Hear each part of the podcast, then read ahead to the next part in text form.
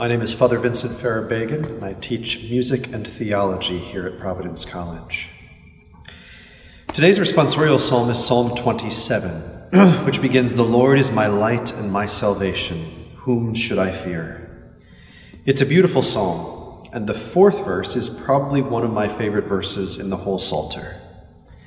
One thing I ask of the Lord, this I seek to dwell in the house of the Lord all the days of my life, that I may gaze on the loveliness of the Lord and contemplate his temple.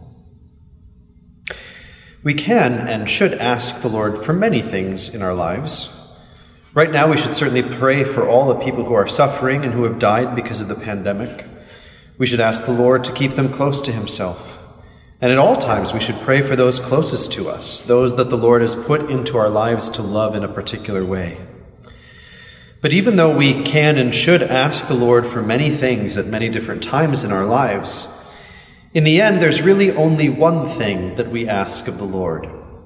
Because whenever we pray for good things for ourselves or for others, the sort of final goal of our prayer is to want all good things for them and for ourselves and especially to want the best thing for them and for ourselves.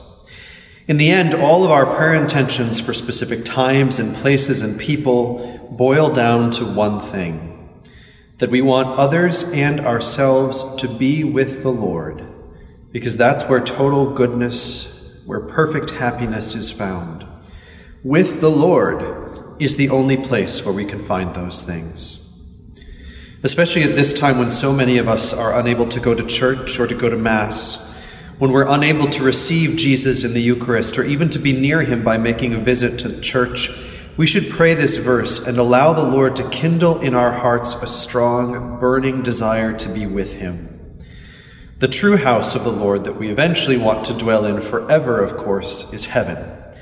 But a very important way that we kindle that desire on earth is to be in our churches in places where the Lord dwells, body, blood, soul, and divinity in the Eucharist. One thing I ask of the Lord, this I seek, to dwell in the house of the Lord all the days of my life, that I may gaze on the loveliness of the Lord and contemplate his temple. Lord, help us during this time of the pandemic to burn with desire to be with you, to dwell in your house and to bring all of our loved ones there as well, that all of us may be with you forever, gazing on your loveliness in total happiness.